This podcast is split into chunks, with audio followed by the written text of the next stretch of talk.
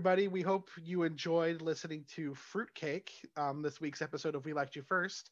I am now joined by the writer herself, Charlie Belusa. Hi, Patrick. How's it going? That's going good. Charlie, we're so excited to have you on our podcast. And it's been such a joy to work with you this whole last week on all the cool stuff that we got to do. Yeah, I was delighted to work with you guys too. So thank you for having me. This has been just an absolute pleasure. Oh, you've been such a pleasure to work with. Like, you know, a lot of times we we work with the writer as, as closely as we can, but we had such a privilege of having you at all the rehearsals and at the recording session and having you just there was such a was such a it was just such a, it was so much fun. Um, the cast um, they just told me how much they loved you and how much they loved working with you, and they raved about your work and there were a couple of the cast members who didn't get to work on it that told me that they were really jealous that they didn't get to work on the piece. So we're gonna have to have you again to yeah. fix that. need to send another one. Absolutely. But it's always a good sign when you feel like you got really lucky to do something, and the people who allowed you to do it are like, "We're really lucky that we got you to do this." So I think it works out well for everybody. That you guys had as much fun as I did.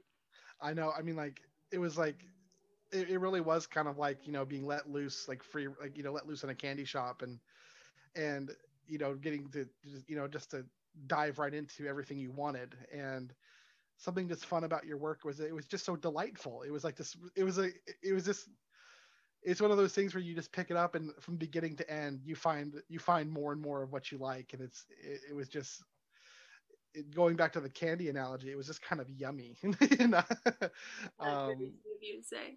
Which I, oh, you did such a wonderful job, and we're just really excited to get a chance to talk with you and get to know you better. Um, so Charlie, um, just for our listeners, um, let's kind of talk about you a little bit. Where are you from?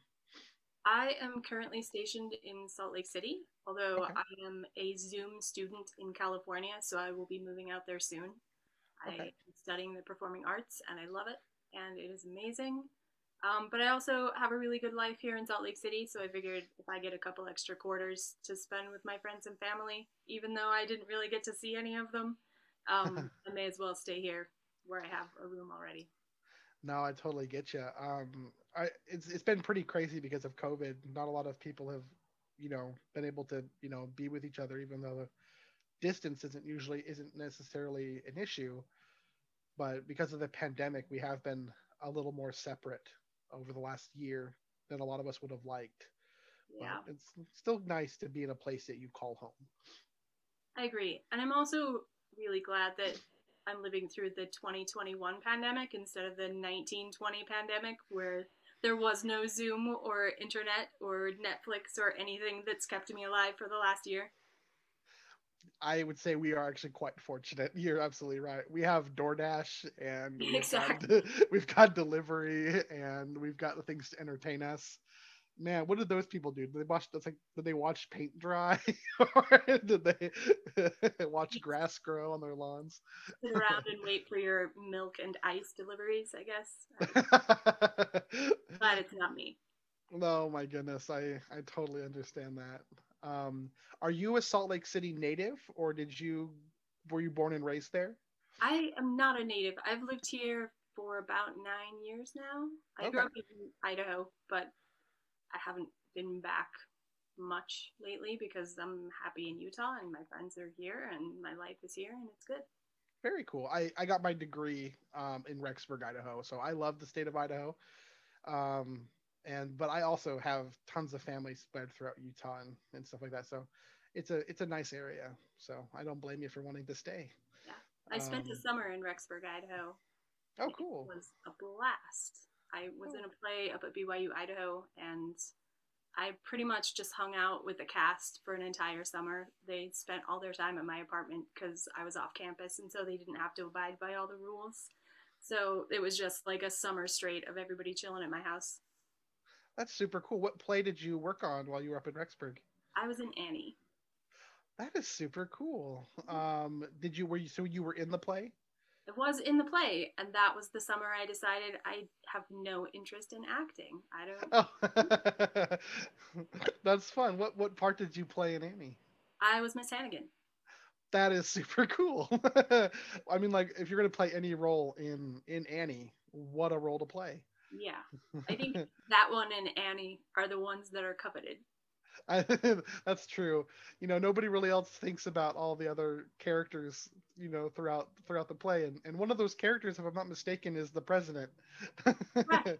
Yeah. and so it's either you're Annie or Miss Hannigan or or nothing. so means a lot of people's minds, I guess, they they don't really think about the opportunity to play other roles. So that's kind of cool. You had the opportunity to to perform, and you said you don't really have much of an interest in in performing at all.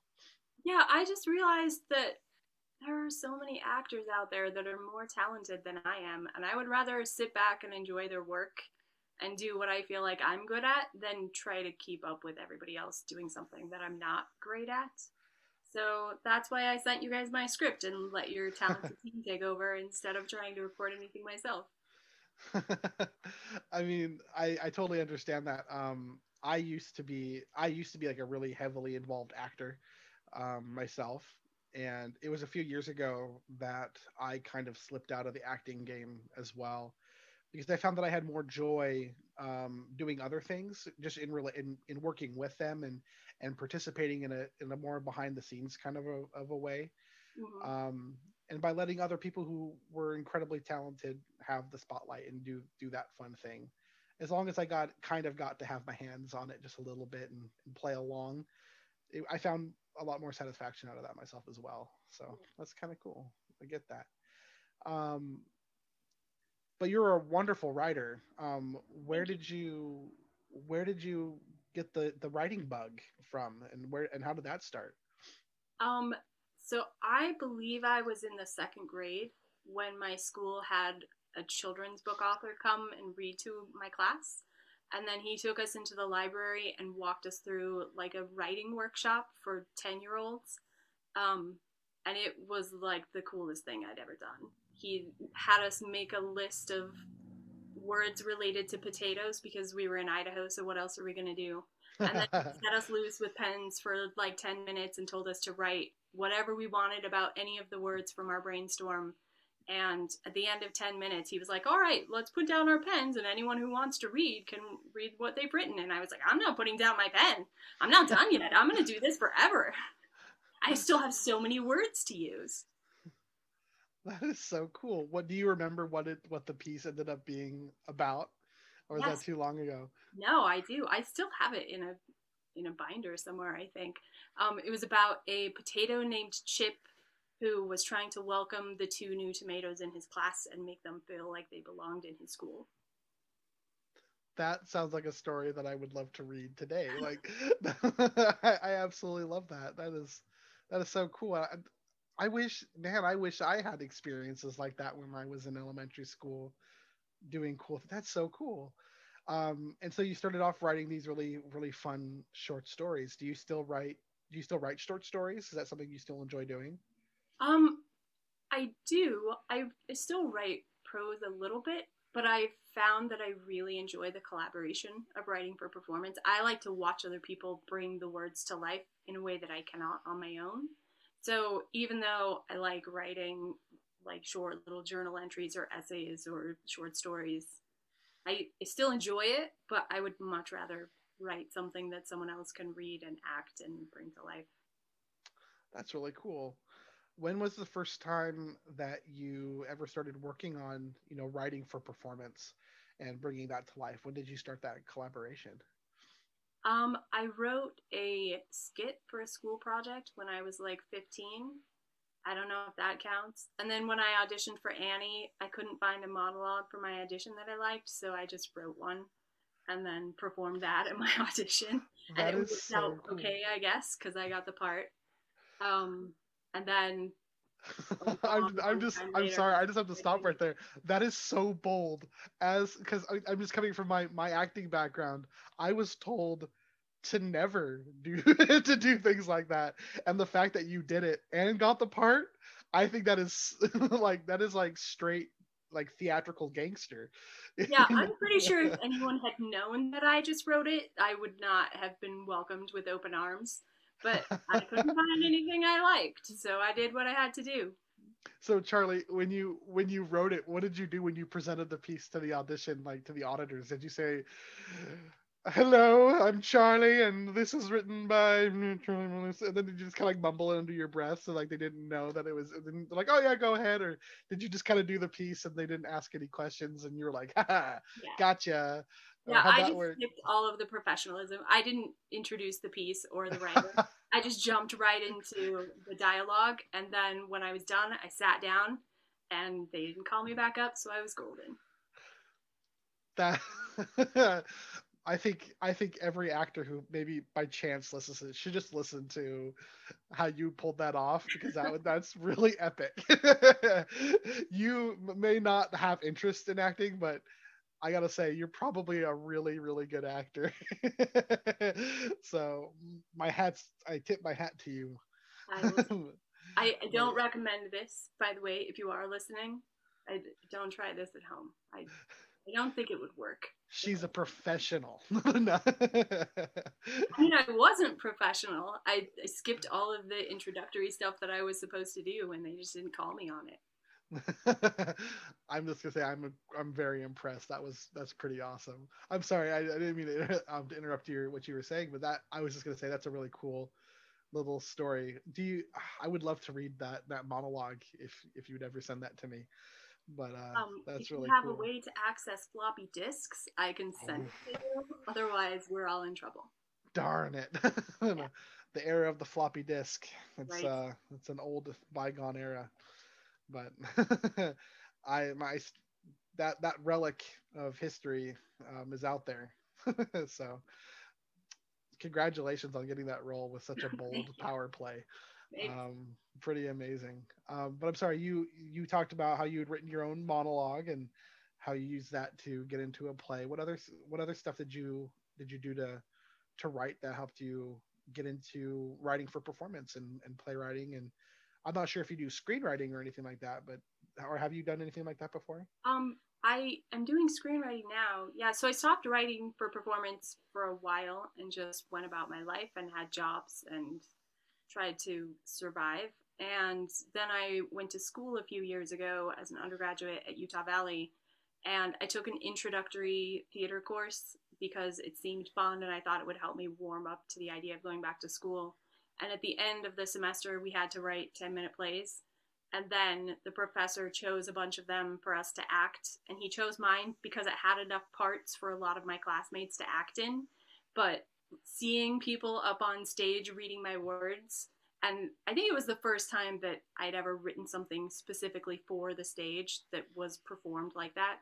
Um, and then I was just hooked, and I, I can't stop now.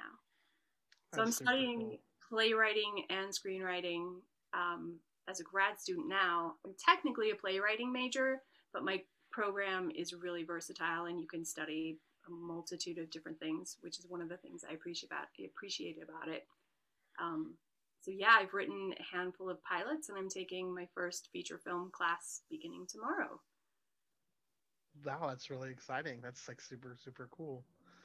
Um, I agree. Like I I love the fact that um I just I love that how you shared that um just watching people perform your work and and take your words was that like that really that hooking experience that you know, that really just kind of sucked you in. Um it is it is really cool to to watch people bring and interpret your own work and bring it to life. Um I had a you know I had an experience like that with a play that I wrote and it's it is it's so magnificent. It, it feels so cool when you when you're like wow now it's real yeah. Um, it's it's it's kind of it's kind of breathtaking. Do you ever have that experience a little bit where you kind of forget, oh, that's my work, um, and you because it's become because it almost becomes alive in its own way. I I think I have that experience every time I watch something of mine be performed, but I've never had it as hard as I did when I listened to the like the edited podcast that you sent me oh. from Fruitcake. like your actors just took it and ran with it and made it something amazing. Uh, and I wasn't expecting that, but they they were just magical. Oh, they're going to be really pleased to hear that. Um, um, they're such a wonderfully talented and just honest and hardworking group of individuals. Um, they'll they'll really love hearing that. Um, so thank you for saying that. Um, I was going to ask you, do you have any specific influences of of your kind of work? Like, do you have some you know some writer that you look to for inspiration or who has inspired you in the past um, in any kind of way like that? Um, I feel like I'm woefully underread when it comes to the theater. and don't tell my professors that because I don't think they would be too happy about it. But I don't have a lot of playwrights that I try to emulate. Like a, a lot of times I'll watch plays and I'll just be like, oh my god, that's amazing. I could never do that. Um, but there are a handful of, of novel authors, of prose author, authors that I look up to. Um, one of my favorites is a an English author named Martin Bedford, and he writes like he really leans hard into his characters, and I feel like sometimes his characters take so much focus that his stories become kind of become irrelevant. Um, but I really admire his ability to develop his characters as strongly as he does. There's usually a point in his books where somebody does something that I didn't see coming and it feels totally out of character, except that he's developed his characters well enough that you can see why this person made this choice that at the beginning of the book you never would have imagined they'd make. That's cool. Yeah. Um, in college, I, I just remember somebody told me once that um, good story doesn't happen to characters. I, I could be butchering this by by the way, totally. But he also said like good story happens because of good characters. Yeah. And so in that sense, I, I really also could admire, you know, the guy's tenacity to develop such a, a well written character to make these these really brash and maybe very exciting things and you're like that that's out of nowhere but i can see why you did it um, yeah. which which I absolutely love. That's super cool. Um, what do you have any other like you know? I know you said you're a little underread on your playwrights, but do you have any other um, you know fiction writers or any other kind of writers that kind of inspired you to write the way that you do? Um, I also really like Terry Pratchett, who is a comedy writer, which I think is a better example of of what you get when you read Fruitcake or when you listen to Fruitcake because that's not actually my typical writing style. I feel like I generally lean into the drama and the characters' emotional aspects. Um, and this time I just kind of threw that out the window and told the story. And that's awesome. Um, so you like to focus on you like to focus on the more dramatic, the, the dramatic, the dramatic side of telling a story. A story which is a little bit opposite of, of fruitcake. Because fruitcake is is like almost a very abridged, very simplified version of history, where it's kind of like this story is very honest, it's very truthful about what happened, but it's told in this very short, very funny way. Um, but you like to focus on the drama. Like, what kind of what kind of stories do you like to tell, and um, what kind of when you explore drama, what what do you like to write about? Um, so one of the 10 minute plays that I've done a couple things with is a play called Robotrix, which is about a little kid who is losing his father and he doesn't really know how to cope with it. And so he just decides that he's a robot now because humans are weak. And this kind of breaks his mom because now he's withdrawing while she's losing her husband. And so she's trying to bring him back into being willing to just be a kid and talk to her. And he just is beeping and booping around the room because he doesn't want to be a human. Oh, like I mean, like just hearing the synopsis, like kind of like poked my heart. I'm like, oh, wow, that's real. Wow, I mean, like what a mature. I mean, like what a mature subject matter, and wow, that's. I mean, that's. I mean, I'm just. I'm just. I'm already kind of enamored by the idea of just of that story, just by how you kind of told it. That's um, that's wonderful so if I'm if I'm understanding correctly, you kind of like to take it almost sounds like you like to take very serious situations and add almost like a and if I'm wrong, please correct me. Almost like you like to add maybe a small dose of absurdity to the to the moment. Is that maybe a, a right way of saying it? That's probably fair, I think.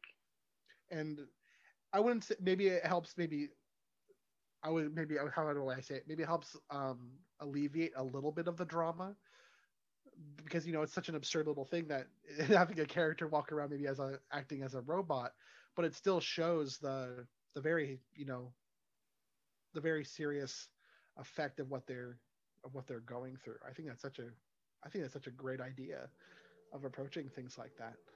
Thank you. Um, wow, I, I, that's really cool. I, I as a writer myself, I, I just think that's such a cool way of approaching it. Um, that's wonderful. I'm I'm kind of just fanboying right now because I, I I I like I just like talking about this kind of stuff.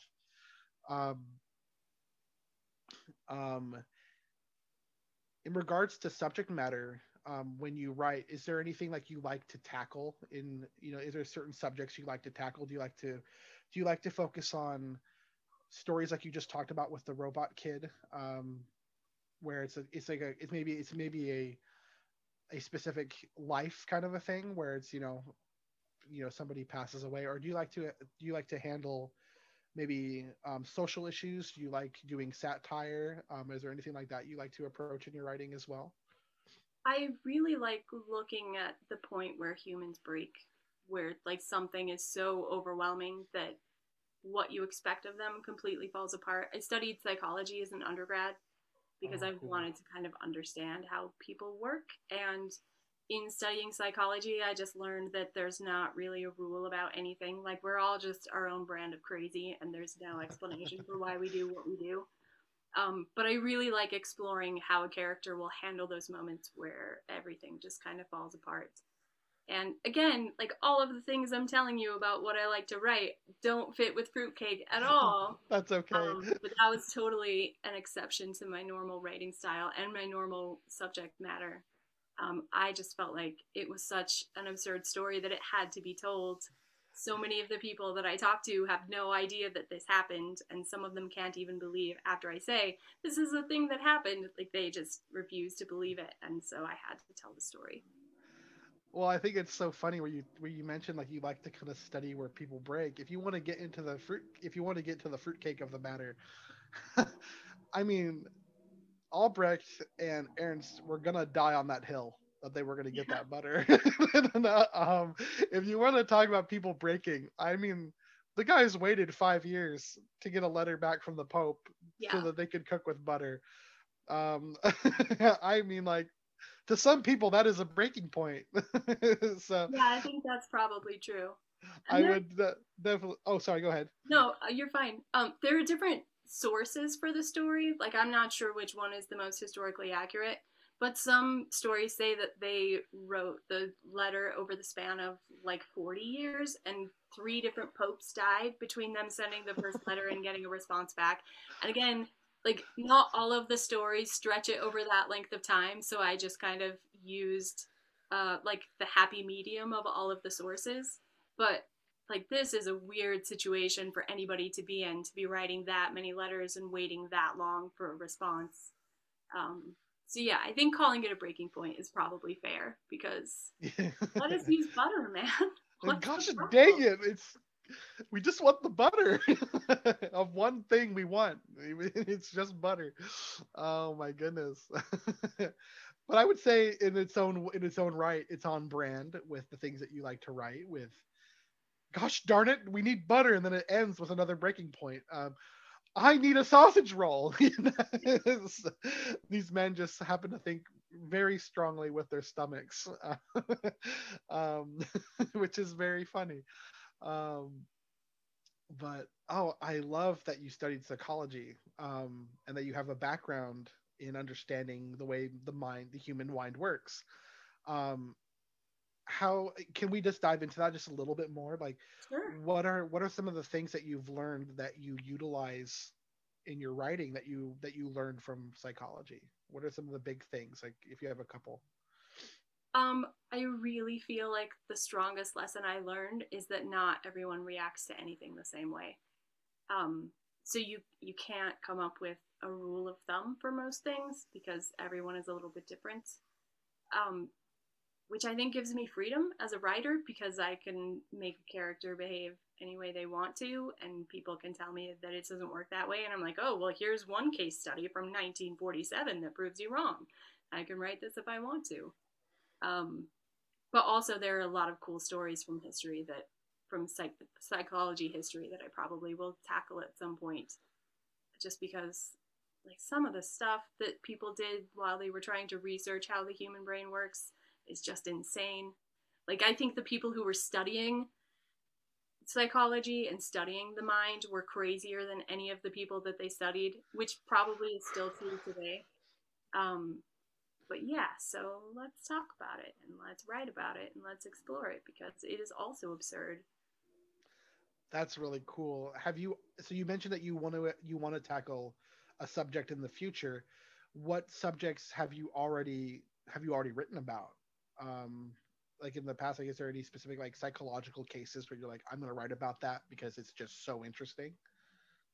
Um, I haven't written anything creatively. I've written okay. several academic papers as a student. Um, nothing that I'm terribly proud of because it's not really what I like to do. Um, but I I would really like to tell the story of the guy who had a pole lodged through his brain and it changed him, but he didn't die.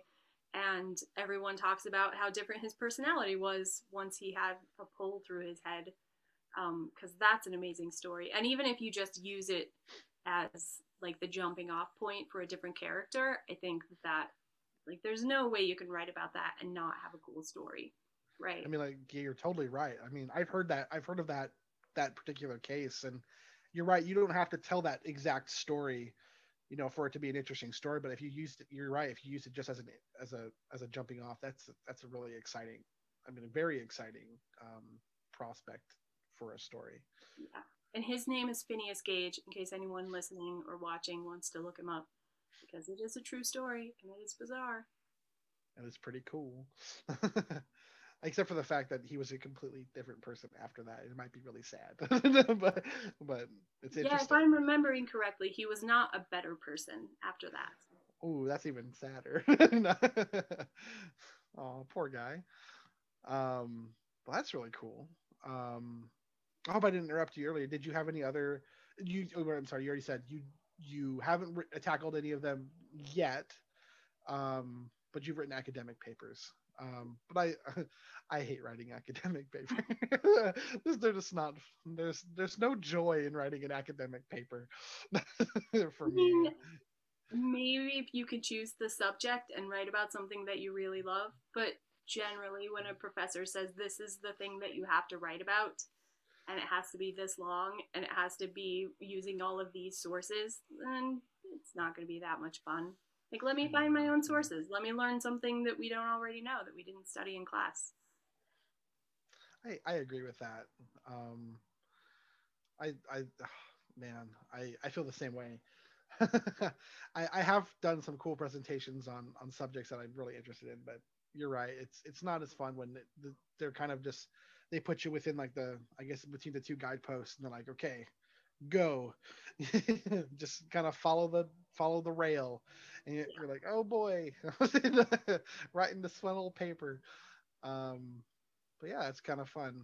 Do you ever see yourself just this is a question about your psychology background. Do you ever see yourself using your playwriting and psychology like hand in hand in a way of like fiat um because like there's like such things as um um, like you know dramatic therapy for people using like theater. Do you ever see yourself using your degree your background in psychology to do things like that?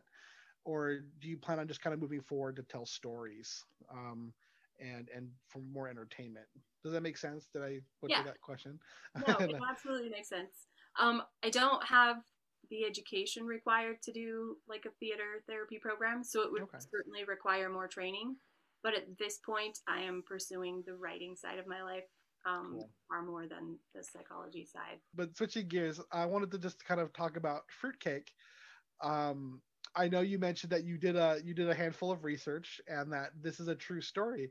How did you hear about this this historical event about um, these two these two ro- members of German royalty trying to get butter from the Pope? How did you hear this story? So, as an undergrad, I took a handful of German classes because my father is German and I never learned the language, and I, I thought it would be like an honor to my father to learn his language and be able to speak to him in his mother tongue. Um, and in one of my German classes, my professor assigned me a presentation on German holiday traditions. And so my go to approach to this was I'm going to go downtown to the German grocery store and I'm going to buy a loaf of Stollen because I remember that always being around at Christmas when I was little. And like, what college student doesn't want free food, right? So if I take I know, this right? loaf of bread into my class, it's easy A. So I went downtown, I bought this Stollen, and then I went home and looked into the history of it and why it's a Christmas dish so that I would be able to tell people and tell my class, like, this is the history of why the Germans celebrate Christmas with Stollen. And I read this story about these two brothers having to write the Pope for permission to use butter. And I was like, okay, that's crazy. Obviously, th- this is not true. And so I checked a couple of other sources, and everything I read was like, and then these two brothers wrote a letter. And by the end of it, I just was amazed that this is a piece of history that I had never learned because it's too funny and amazing for history teachers to not be telling their students this, right? Like every seventh grader on the planet would love history if you told stories like this. So I started calling people that I knew. Like I called my dad and I was like, "Hey, dad, did you know the history of Stollen?" And he said, "No. What do you mean?" And so I told him the story, and he said, "No, I had no idea." Um, and then I went to school and I did this presentation on German holiday traditions. And my professor, after the presentation, said, "Is that really true? What you said about Stollen? I've never heard that before." And I was like, "Yeah." these are all of my sources. It's a true story. And she said, Oh my goodness, I had no idea. Um, and then I fed them Stollen and I got an A and it was fine. But like then I still have this amazing story that nobody knows about and I have to tell it. So I put it into my spreadsheet of story ideas that I will someday write somehow. And I didn't know at the time if it would be fiction or nonfiction or what I was going to do with it. Um, and then this fall, I had an opportunity to write a 10 minute play for a competition. And I went through my spreadsheet and saw Stollen. and I was like, yeah, that's what I'm going to do. I'm going to write a 10 minute play about that bread because it is about time everybody hear that story. Oh my gosh. I I love the fact that oh my gosh. Well, first of all, I love the fact that your German your German father didn't even know, know the history yeah. behind this behind this uh this and Stollen I imagine, is just is just very similar to fruitcake. Um, um, it's a lot more bready than cakey. So okay. a lot of Americans, I think, probably wouldn't like it because we make our treats with a lot more sugar than the rest of the world. We sure do. yeah. Um, also, not recommended to try that at home. We could maybe cut back. But um, for a bread, it is amazing, and sometimes they put marzipan in it, the the almond bread. Oh, so, um, so it's delicious. It's just not something that people in the U.S. would think of as this amazing Christmas dish, um, right. unless you know the history of it or you've you, you've celebrated with it as a child. I um I I actually lived in Germany for two years. Um, I served a, you know a religious mission there, and I learned the language and I learned a couple of you know interesting you know story facts about you know food and in places that I lived and um, I love marzipan, and I really wish I had come out of out of out of that with more stories like this because this is amazing. Um, and I I was gonna say, if that teacher found out that you wrote a monologue for an audition um, and got the part and it wasn't from anything, she might have more reason to question you on your sources. But the fact that you come back with all of these sources and every single source refers back to this story about these two brothers writing, you know, a, a letter to the Pope so they could use butter. I mean, I would make it a Christmas event. Like, dang it, we finally got it this is now Christmas. This is what we do during Christmas. Is we eat this. You're welcome. You know, I can imagine it being a pretty big deal after such a such an ordeal. yeah, I think when the royalty goes to bat for you to get you permission to do something you haven't had permission to do, you take it. If he's gonna give you this gift, We'll use butter in everything. Everything. You have butter forever.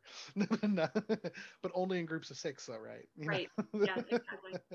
was that also specifically written in the sources, or was that like a funny detail that you decided, oh, this will be funny? Um, that was in about half of the sources. Oh my gosh. that makes it great too. oh my goodness. Um, I just that made me just so happy that, he was the Pope was that. I, I, wonder why. I just I have to know why only six people could partake. Yeah, there are a lot of logical links in this story that are missing for me that I would love to know the whys of. Um, but I don't know that those kinds of things are available to us anymore. They might be locked in the Vatican collecting dust, but I'm not sure all of the details are things we will ever learn. I wonder if I man, could you imagine just going to the Vatican today and be like, I heard this story. and I just really wanted can we just follow up on it? And they're like, we don't even know that story. yeah, come on in. you, know, you know, that might be a subject for your next play. What happened in the Vatican? You know, why the six people? You know? Yeah, we just need all of the correspondence from 1486, please. Pope Innocent the Eighth, um, if I'm not mistaken. no, no. Oh, he's got his own, you know, his own section. Let's go look.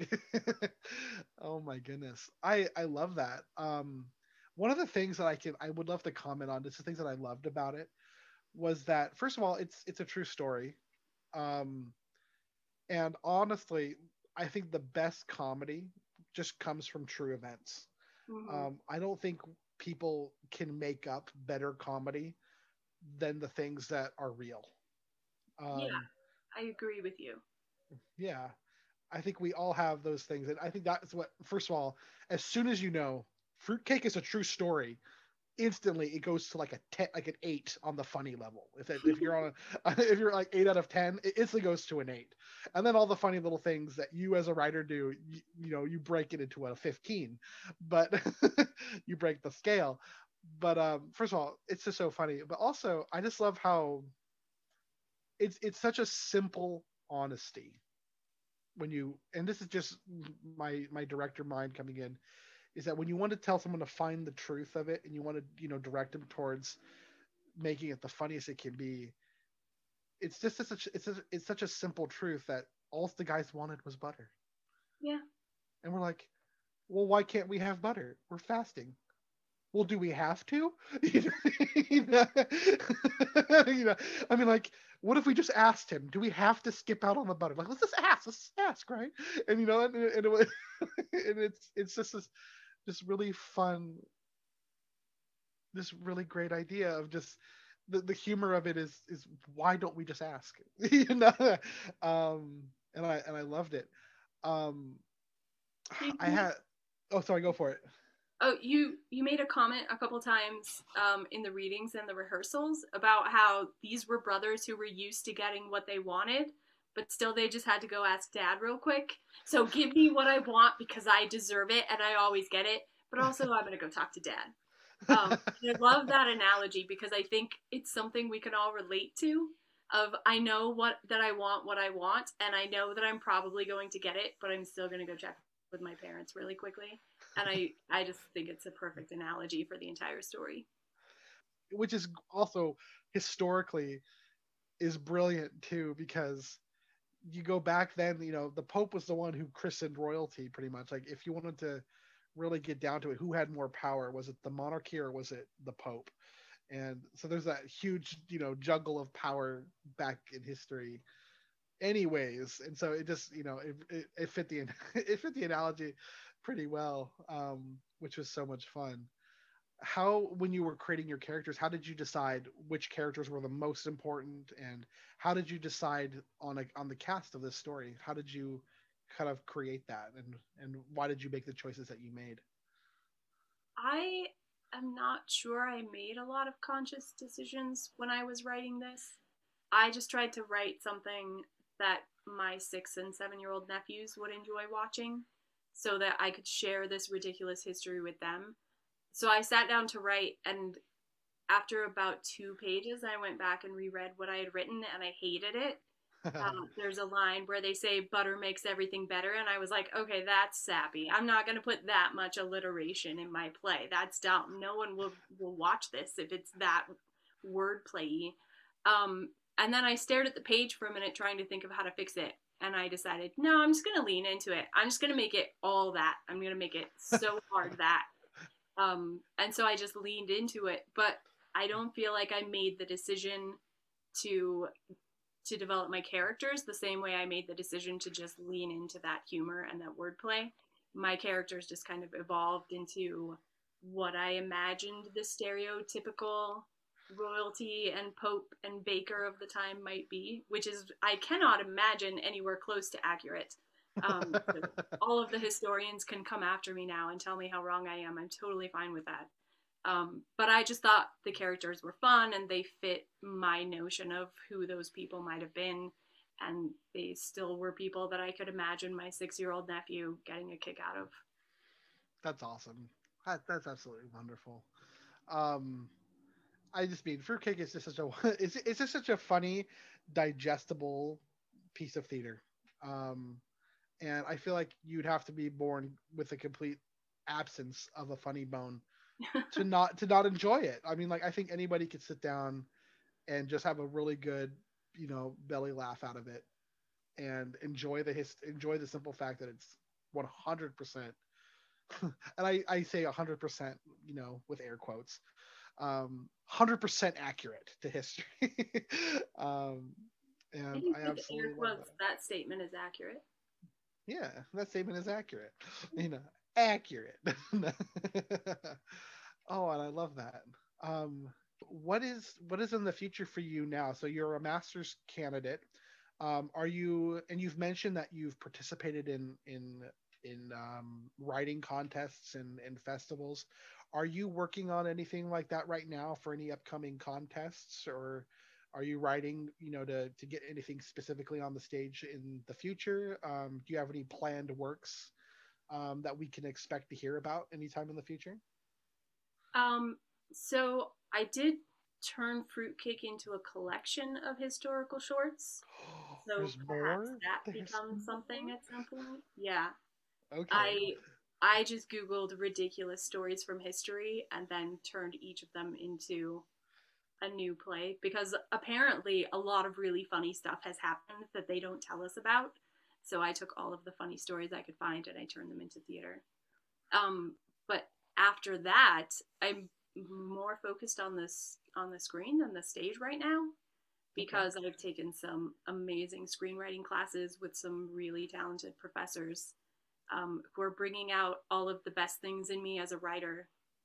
And so I'm trying to polish a couple of pilots and then I will look at competitions probably because I don't really have the connections to do anything on my own. Um, but yeah, I think that's going to be my focus for a bit is the screen, and I'm I'm sure I'll come back to the stage because the theater is amazing. Oh, please do. We love you in we love you in theater. um, and all these film people out there are going to get to know you, and they're going to love you too. Um, do you um, have any plans on taking any of your pilots and submitting them um, for consideration to like any major studios or anything like that? Do you plan on I don't know. I, I don't know how that process necessarily works, but do you plan on like submitting anything to be considered for actual syndication? Um, I don't think I am going to jump right into approaching studios. I mean, I can't approach studios anyway as okay. a person. Like, I would have to have an agent okay. or some kind of connection to vouch for me, and I don't have those things yet. Um, but I am going to apply to a couple of fellowships of screenwriting fellowships and see what happens on that front. And I will keep you guys posted. Oh, awesome. Yeah, we'd love to hear about all that cool stuff.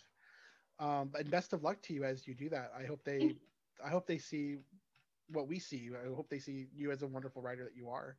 Um, they just, you know, hop on that because that's really exciting for you. Thank you. Um, just so also so our, our writers um writers man I, just, um so I can't word today um um so for our listeners um who have enjoyed listening to your work and want to know more is there anywhere that we can find you are you published or do you have a website or a Facebook page that people can look up your work or anything at?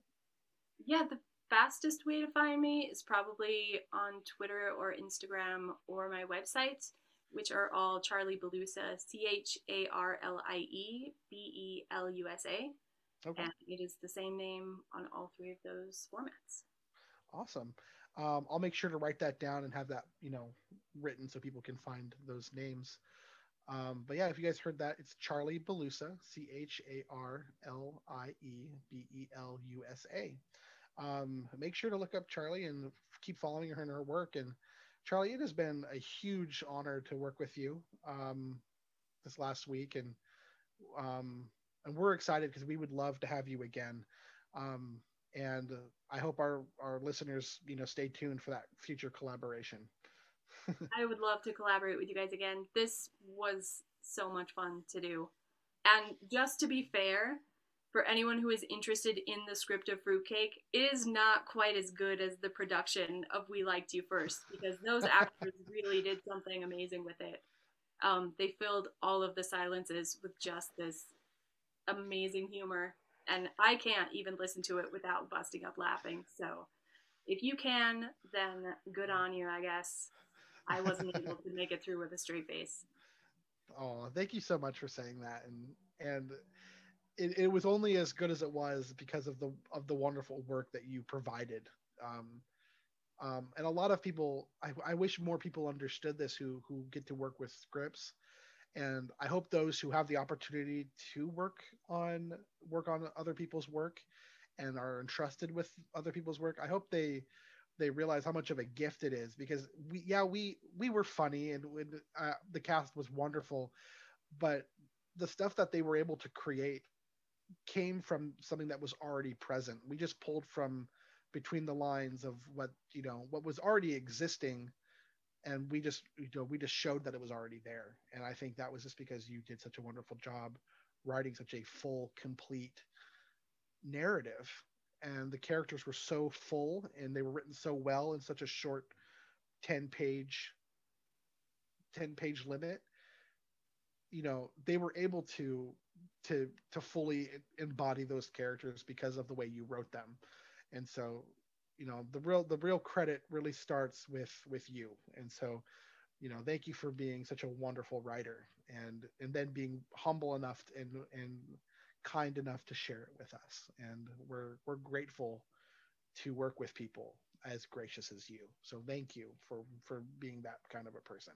so and thank that you for trusting all us. very kind of you to say i'm not sure i have the right words to express how much gratitude i feel but you are very kind and you have all been just a pleasure to work with so thank you oh thank you um, our listeners i hope you guys have enjoyed this interview with um, with Charlie Belusa. And Charlie, I hope you remember that we liked you first. We liked you first.